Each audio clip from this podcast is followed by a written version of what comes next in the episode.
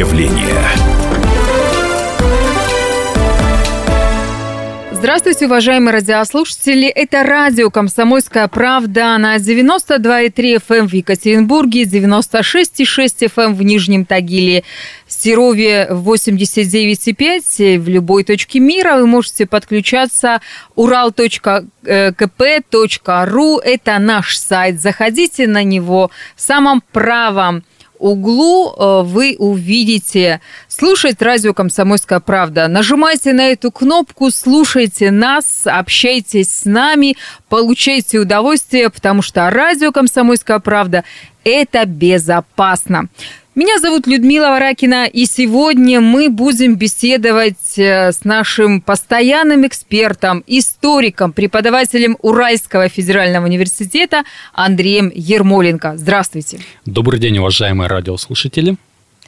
Но поскольку мы сейчас с вами, уважаемые радиослушатели, находимся дома в условиях карантина, в условиях э, вот этого странного, непонятного явления, которое называется коронавирус, то и тему для нашего разговора мы выбрали эпидемии в России и на Урале. А почему я назвала коронавирус явлением? Потому что мне кажется, что действительно это уже явление. А, это не просто какая-то а, болезнь, какая-то бяка какая-то, вот эта непонятная штучка с коронами. Это история про то, как мы поменялись. Поменялся наш мир, поменялось окружение, поменялись наши действия. И всякий раз, когда мы открываем какие-то книги, когда мы листаем исторические документы, то там можем найти аналогии событий, которые происходят сейчас э, в наше современное э, время. Андрей, ну вот как вы, как историк, э, подтвердите или провергните мои слова, действительно ли вот подобные какие-то эпидемии меняли мир? Людмила, действительно, все в истории когда-то уже было. Есть такой подход к изучению истории как циклический, который предполагает, что все события, которые происходят здесь сейчас, они уже где-то и когда-то были. Также и э, эпидемии, которые становились историческим явлением, меняющим мир, общество. А они происходили много раз на протяжении человеческой истории. Происходили э, пандемии, огромные всемирные эпидемии, уносящие миллионы, десятки миллионов жизней происходили локальные вспышки, э, они влияли на жизнь людей, они влияли на судьбу государств и на быт э, горожан в тех или иных городах. Э, можно очень много рассказывать про средневековые эпидемии, глобальная эпидемия чумы, XIV века, в середине XIV века так называемая эпидемия черной смерти – как она известна по средневековым хроникам, эпидемия чумы унесла жизни не менее чем половины населения большинства европейских городов. А итого в мире она забрала не меньше 70-100 э, миллионов жизней. Но это было далеко, тогда э, мир был немножко другим, поэтому это тема отдельного рассказа. А сейчас... Еще испанка была, можно вспомнить. Да, испанка, которая была ровно сто лет назад, прям вот ровно-ровно сто лет назад, в 1920 году, прям пик эпидемии после окончания Первой мировой войны. Про испанку мы тоже поговорим, поговорим про нее отдельно, она тоже интересна. А сегодня я предлагаю сосредоточиться не только на эпидемии, я предлагаю сосредоточиться на конкретных городах. Мы много сейчас э, слышим в новостях о возможном введении карантина карантина в городе Москве, о возможном перекрытии Свердловской области, города Екатеринбурга и так далее. Поэтому давайте поговорим про вспышки страшных э, смертоносных болезней в столице нашей родины, э, родины городе Москве и в Екатеринбурге, Давайте, давайте поговорим.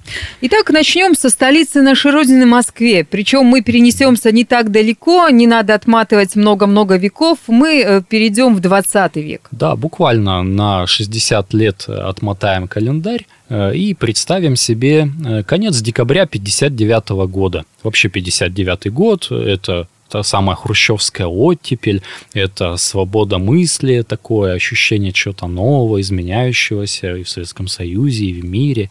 Вся вот эта культура, а, которая чуть позже возникнет на Западе, культура хиппи и так далее. Это все вот, вот тогда. Итак, 59 год, декабрь, такая запорошенная снегом Москва, а, прилетает борт аэрофлота из Дели и привозит на родину выдающегося советского художника, а, мастера плаката Алексея Алексеевича Кокорекина.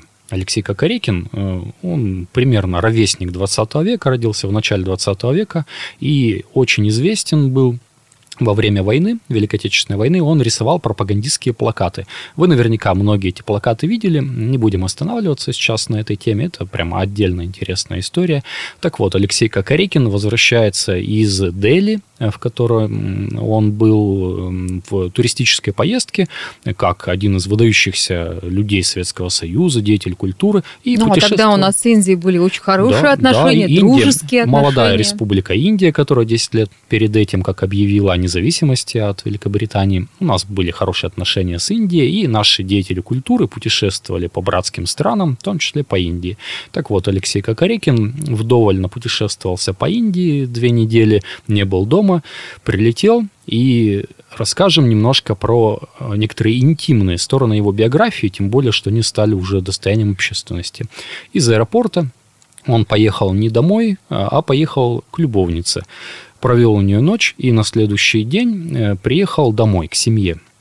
Почему мы на этом остановились отдельно? Мы же вроде бы не про адюльтеры сейчас, ну, а вот про эпидемии. действительно, как-то интересно. Мы же про эпидемию, а тут вы начинаете про семью, про любовницу. Да, это, это, это важно. Это важно потому, что э, Алексей Алексеевич Кокорекин привез из Индии не только сувениры, не только замечательные индийские ткани, которые были очень дефицитными в Советском Союзе, он привез еще какую-то загадочную болезнь. И на третий день после своего возвращения э, в Советский Союз Э, его положили в больницу. Это был, я напомню, конец декабря, уже вот-вот скоро Новый год, Советский Союз прям готовится праздновать этот любимый народный праздник. И как-то вот в больнице было особо не до Алексея Кокорекина. Он лежал с очень высокой температурой, с высыпаниями по всему телу. Вначале э, определили ну, какую-то интоксикацию организма и решили, что эти высыпания по всему телу – это реакция на какой-то медицинский препарат, которым его лечили. Ну и как-то на него так немножко подзабили, на этого Кокорекина, и спокойно э, стали праздновать Новый год. А едва перевалило на Новый год, 60-й, 1960 как Алексей Кокорекин скончался в этой больнице консилиум врачей, в том числе очень серьезных. Печальный таких, факт. Печальный факт. Царство небесное художнику, дважды лауреату Сталинской премии, между прочим. То есть он не просто какой-то вот такой мазила был, он хороший, талантливый художник. Так вот, консилиум врачей определил, что Алексей Алексеевич Кокорекин покойный был болен черной оспой. Совершенно. Причем, насколько я помню, совершенно случайно а, в морге, где вскрывали вот труп этого известного художника, оказался какой-то профессор, да, древний старичок. Профессор. И именно он и определил, говорит, слушайте, mm-hmm. так тут даже и говорить не о чем. Это та самая черная оспа, которую Советский Союз уже победил. Да, та самая вариола вера, которую, про которую забыли уже во всем цивилизованном мире. Оспу начали прививать, ну так вот, кустарно прививать еще в 18 веке в Европе, Российской империи было много экспериментов по прививкам оспы. Ну, Екатерина, Осп... кстати, это тоже да, поддержала. это знаменитая история. Прививка оспы в то время, в 18-19 веке, выглядела так вот диковато. Э, делали надрез на коже человека, и туда, извините за натурализм, э, втирали гной из выделений оспенного больного. Как правило, ребенка, у которого не было сопутствующих никаких заболеваний, только одна оспа. У этого ребенка вскрывали коробочку, а оспа характеризуется высыпаниями на коже, которые кровоточат кровоточат и выделяют, извините, гной. Так вот, этот гной в 18 веке и в 19 веке тоже просто втирали в надрез на коже человека, которому прививали оспу. Цивилизованных прививок еще э, тогда не применяли, то есть э, так называемый э, леофилизат, то есть высушенные, высушенную культуру болезни, которую растворяют э, ну, нейтральным каким-то растворителем, там, дистиллированной водой и, и впрыскивают потом внутривенно в организм. Это было немножко попозже. Сейчас мы про это расскажем. Так вот... Э, Напугали мы наших радиослушателей. На самом деле, уважаемые радиослушатели, мы не хотим никого пугать, рассказывать такие натуралистические подробности вот этого заболевания. На самом деле, мы просто хотим рассказать, как в советское время, в Советском Союзе 60 лет назад э, в одном городе большом столичном городе Москва локализовали э, вот эту самую эпидемию, да. то есть не дали ей распространиться и не дали э, вспыхнуть очагу да, чуть забегая вперед, скажем, что кончилось-то все хорошо. И вот эта история показала, как государство может мобилизоваться на борьбу с болезнью и очень быстро, эффективно ее победить. Ну и поучительная история, что вернувшись из-за границы, нужно как-то повнимательнее относиться к своему здоровью и соблюдать там самоизоляцию и все вот это вот. А подробнее об этом мы расскажем после небольшого перерыва на радио «Комсомольская правда».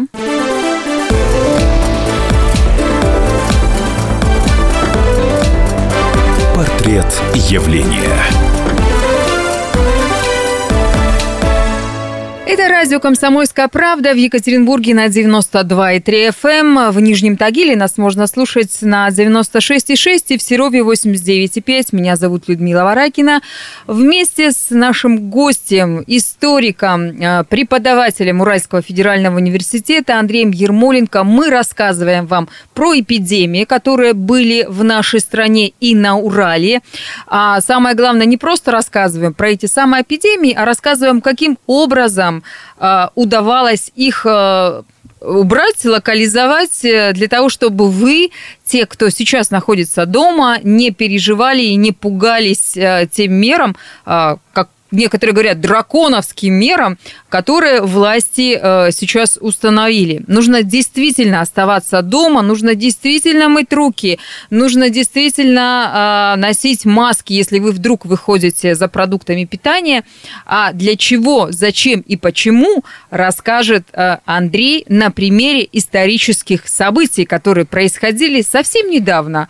20 лет назад, 60 лет назад у нас в России и на Урале. Итак, э, давайте продолжим рассказывать э, о том, что же произошло 60 лет назад в Москве, э, уже после Нового года, когда обнаружили, что вот тот самый знаменитый российский, точнее, художник Советского Союза привез из Индии жуткую болезнь, которая в Советском Союзе уже была побеждена. Да, она была побеждена почти во всем мире, но массовых прививок э, от оспы тогда не делали ни в одной стране мира. Так вот, в Боткинской больнице, куда в инфекционное отделение был госпитализирован Алексей Кокорекин, установили, что э, привез из Индии этот человек черную оспу. От черной оспы в больнице успели умереть несколько человек, которые заразились э, через вентиляцию внутрибольничную, в том числе от него Медсестра там тоже заразилась. Да, руководству Советского Союза прямо на самый высокий уровень Хрущева было доложено о ЧП. За дело взялся Комитет государственной безопасности. Установили абсолютно все связи Алексея Кокорекина, покойного, который скончался под Новый год, 60-й год. Выяснили вот эту вот историю про то, что он сначала поехал к любовнице из аэропорта, потом к жене. Э, все подарки, которые он оставил любовнице и жене, а именно индийские ткани, которые он привез им в подарок, и которые и та, и другая потащили в комиссионку сразу же на следующий день сдавать. Всех покупателей этих тканей в комиссионках обнаружили. И чуть ли не до 35-го колена всех э, родственников, соседей этого художника. Ну, там была еще интересная история, что обнаружили и водителей такси, которые его возили, и более того, всех пассажиров вот этого самого самолета обнаружили. Одного из пассажиров удалось, э, что называется, поймать. Он летел куда-то в Европу, это был иностранец, и самолет с этим человеком развернули прямо в небе и вернули обратно в Москву. Да, в общем, когда силовые ведомства всерьез берутся за какую-то работу, они, если они всерьез действительно за нее взялись, они ее делают до конца. Итак, КГБ СССР уже в январе 60 -го года установил абсолютно весь круг и все цепочки возможного распространения этой страшной смертельно опасной болезни, черной оспы. И все эти люди были срочно э, изолированы.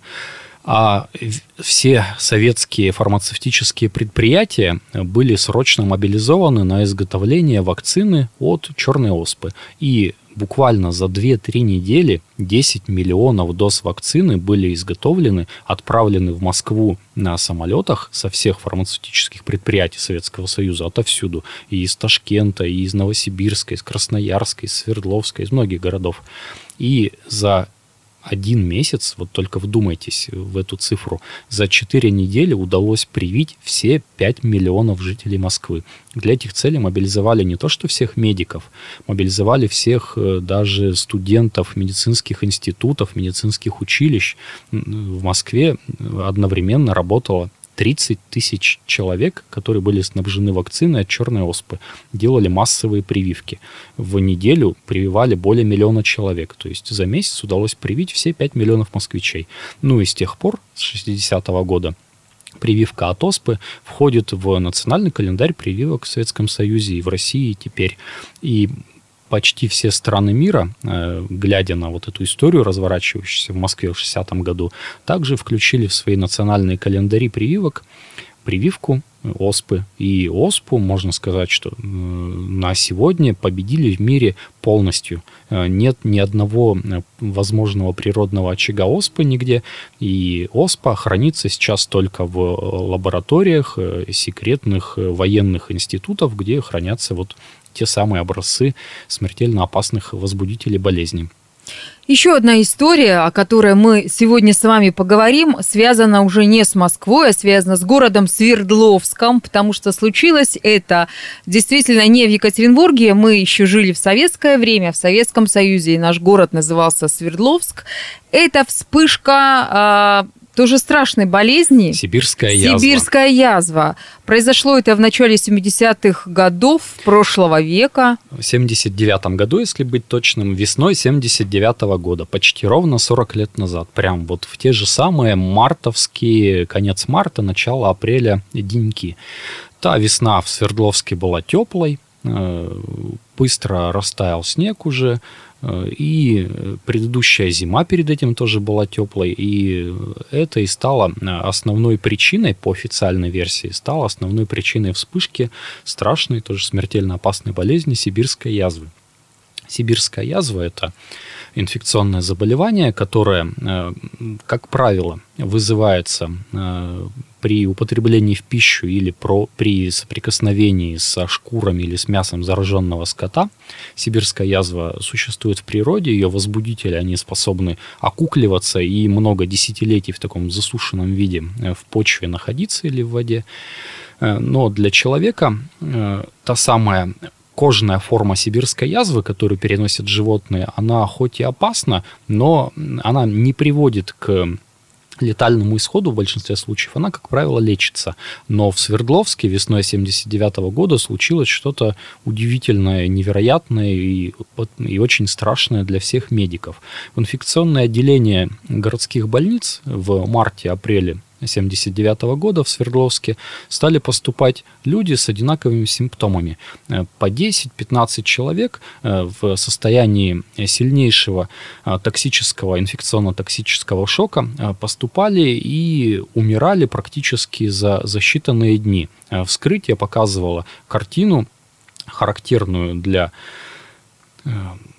для заболевания, которое вызывает тотальные кровоизлияния в мозг, отек легких и так далее. Э, в свидетельствах о смерти первоначально писали пневмония, инфаркт или другие привычные советским медикам диагнозы, но Э, медики были э, удивлены тем, что локализация болезни была очень своеобразной. Заболевали только жители южной части города, Чкаловского района Свердловска. Э, первыми умершими от сибиреязвенной инфекции были работники керамического завода в Чкаловском районе, работники мясокомбината, а также несколько военных из 19 и 32 военных городков – Вначале не было понятно, что это за заболевание, но картина э, болезни всех умерших выглядела абсолютно одинаково. И к середине апреля был поставлен первый диагноз, что это, это сибирская язва – Диагноз официально подтвердили, но дело в том, что та самая кожная форма сибирской язвы, которую переносят зараженные животные, она вызывает летальность, ну, примерно в 10% случаев, а на 90% она излечивается. Эту официальную версию взяли на вооружение и в Свердловских газетах, на телевидении, на, на всех двух каналах Свердловского телевидения Э, вещали без остановки э, предупреждение о том, что э, необходимо прекратить употреблять в пищу мясо скота, приобретенного в неустановленных источниках, быть осторожными с домашним скотом и так далее. В общем, официальная версия – это заражения сибирязвенной болезнью от животных. Но еще раз повторим, что сибирская язва не вызывает э, летальности э, такой, которая наблюдалась в больницах Свердловска, а умерло э, только по официальной статистике не меньше 70 человек за 2-3 недели. Дело в том, что существует еще одна форма сибирской язвы. Это легочная форма сибирской язвы, которая э, в природе встречается крайне редко, э, но она чревата невероятно высокой летальностью. 95% э, заразившихся легочной формой сибирской язвы погибают в течение двух-трех дней. То есть так, как это и выглядело на клинической картине в инфекционных отделениях Свердловских больниц. Вот подробнее об этой ситуации, о том, каким образом э, в советское время, в Советском Союзе у нас на Урале, в городе Свердловске удалось э, локализовать вот эту самую болезнь, удалось найти э, способы лечения людей, и инфекция не распространилась дальше, мы расскажем сразу же после выпуска новостей. Ну, а также мы попробуем найти параллели с современностью, с современной историей.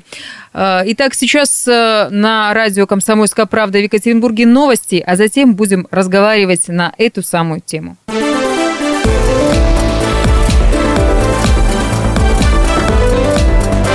Портрет явления. На радио «Комсомольская правда» продолжается разговор об эпидемиях Советском Союзе, о том, каким образом властям удалось э, с этими эпидемиями бороться. Мы попытаемся найти параллели с современной жизнью, с э, этим коронавирусом, о котором сейчас все говорят и который пугает большинство людей. Э, и я надеюсь, что после нашей программы вы поймете, зачем нам нужно сидеть дома, соблюдать правила гигиены, надевать маски, пользоваться перчатками, если вы вышли на улицу. Напомню, что наш гость – историк и преподаватель Уральского федерального университета Андрей Ермоленко. Итак, Андрей, мы начали рассказывать э, про э, то, что случилось на Урале в городе Свердловске в 79 году, в 1979 году, вот про эту самую вспышку сибирской язвы, причем легочной формы. Э, когда врачи, специалисты поняли, э, что же случилось, э, какие их были шаги? Каким образом они начали действовать?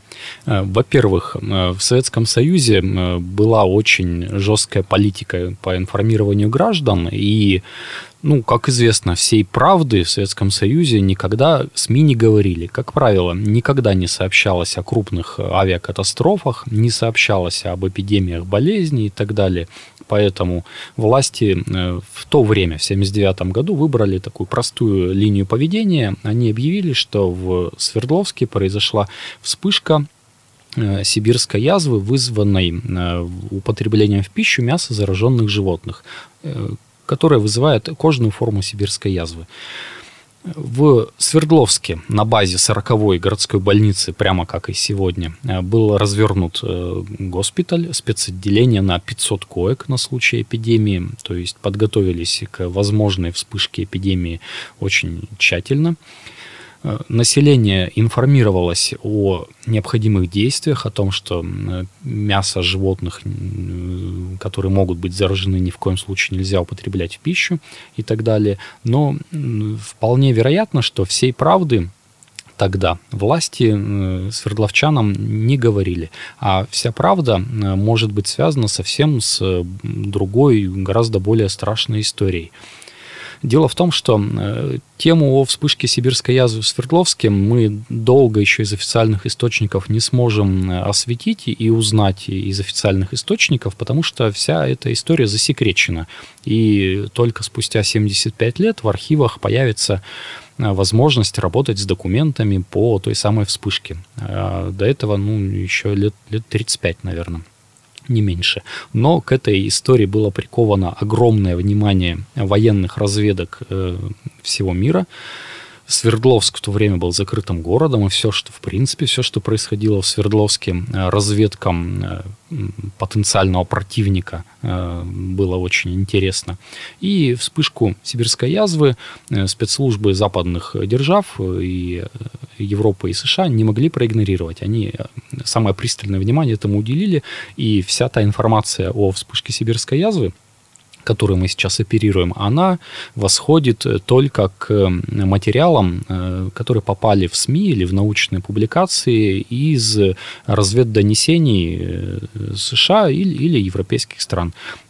Информация о вспышке сибирской язвы очень подробно была описана в американских научных журналах Science и The Scientist. Она доступна в, на английском языке, ну и во многих переводах. А эта информация сводится вот к чему. По версии спецслужб, э, западных спецслужб, в Свердловске произошел неконтролируемый выброс э, спор э, боевого штамма сибирской язвы, компонент химического оружия, который разрабатывался в 19-м военном городке в Чкаловском районе э, Свердловска, он по какой-то причине был э, введен в действие, либо снаряд был разгерметизирован, либо во время какого-то исследования в лабораториях 19-го военного городка через неисправные фильтры э, поры сибирской язвы попали в атмосферу. И та самая роза ветров, которая наблюдалась в конце марта, начале, начале апреля, она отчетливо и показывает, по каким направлениям распространялось заражение сибирской язвы. Именно на юг от 19-го военного городка на юг и на юго-восток. Именно в этих э, местах и были зафиксированы первые заболевшие, впоследствии умершие.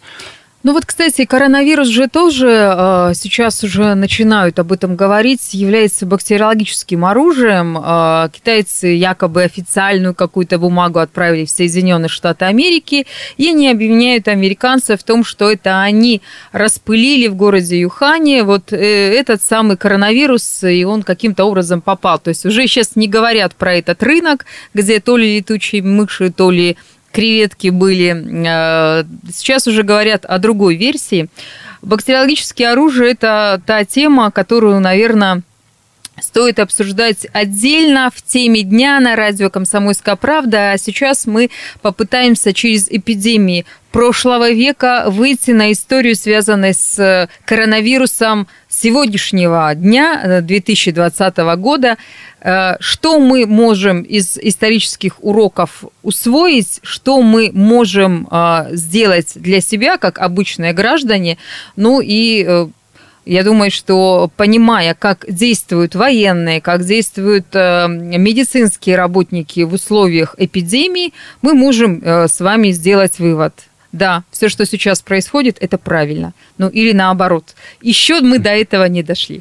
Да, мое личное мнение по поводу того, искусственное происхождение вируса, о котором все говорят или нет, оно, оно простое. Я считаю, что, э, хоть я не являюсь инфекционистом и вирусологом, я считаю, что э, такие сложные исследования, как исследование вирусов и использование вирусов в качестве биологического оружия, это настолько сложная тема, что ну, я, я просто не верю в то, что вирусы можно использовать э, как отравляющие вещества. А бактерии, э, бактериальное оружие, как, э, например, споры сибирской язвы, использовать в качестве боевых отравляющих веществ вполне возможно. Поэтому, на мой взгляд, то, что происходит сейчас, это абсолютно органическое явление, которое связано с мутацией очередного штамма микроскопического вируса, э, вирус, который сто лет назад унес много жизней во время эпидемии, так называемой испанки, вирусы, которые происходили 10 лет назад, вспышки и птичьего гриппа, и гриппа свиней и так далее. А что касается э, использования исторического опыта в современных условиях, э, могу сказать одно и очень простую мысль. Если вы Э, инфекционист или вирусолог, то поступайте так, как сами считаете нужным. А если вы не вирусолог и не, и не инфекционист, то мой, мой вам добрый совет. Слушайте, пожалуйста, то, что вам говорят э, компетентные люди, компетентные органы. Э, например, медики прислушивайтесь, пожалуйста, к медикам, которые, например, сейчас рекомендуют соблюдать очень жесткий, жесткое, жесткое дистанцирование от возможных других носителей заболевания э, или э, от других здоровых людей, если вы вдруг сами, сами того не подозревая, являетесь носителем заболеваний. Слушайте медиков, которые рекомендуют не выходить из дома без лишней необходимости, а соблюдать э, необходимый режим гигиены, постоянно мыть руки, не прикасаться к лицу ни в коем случае, носить перчатки в общественных местах и бывать в этих общественных местах как можно реже. Заботьтесь о о, своим, о своем окружении, хотя бы о своих близких и родных людях. Э, поэтому понимайте, что любой ваш контакт с, с любыми группами людей, он обнуляет э, ту вашу безопасность, которую вы соблюдаете, находясь дома. Поэтому, если вы хотите э, пережить э, ту ситуацию, которая сейчас развивается без потерь, не заболеть, не заразить никого из близких. Слушайте медиков, которые знают, что делать. Они сталкиваются с этой ситуацией не впервые. Э, для медиков ситуация с э, вспышкой коронавируса это не что-то из ряда вон выходящее, это их работа. Они понимают, что делать и знают, что советовать нам. Еще раз повторю, слушайте медиков, которые рекомендуют сохранять социальную дистанцию. Сидите дома, Э, выходите в магазин э, не в торговые центры, не в большие гипермаркеты, в маленькие магазины у дома, в которых немного народу. Не соприкасайтесь с большим количеством Э, людей, не общайтесь с ними, находясь очень близко, не прикасайтесь к лицу э, руками, не трогайте предметы голыми руками, пользуйтесь перчатками. Ну, в общем, все, что вы могли слышать э, и читать во множестве разных источников. Просто слушайте медиков и будьте здоровы. Ну, а я хочу сказать вам, чтобы вы, уважаемые радиослушатели, слушали радио «Комсомольская правда», потому что наши эксперты всегда рассказывают правильные и важные полезные вещи. Изучайте историю, потому что это тоже полезно и важно. Андрей Ермоленко, историк, преподаватель Уральского федерального университета, был сегодня с нами на радио «Комсомольская правда». Я, Людмила Варакина, прощаюсь с вами. Мойте руки, берегите себя. Слушайте радио «Комсомольская правда». С нами безопасно. Будьте здоровы. Радио «Комсомольская правда». Более сотни городов вещания и многомиллионная аудитория. Екатеринбург 92 и 3 FM. Эм. Кемерово 89 и 8 FM. Эм. Владивосток 90 и 4 FM. Эм. Москва 97 и 2 FM. Слушаем всей страной.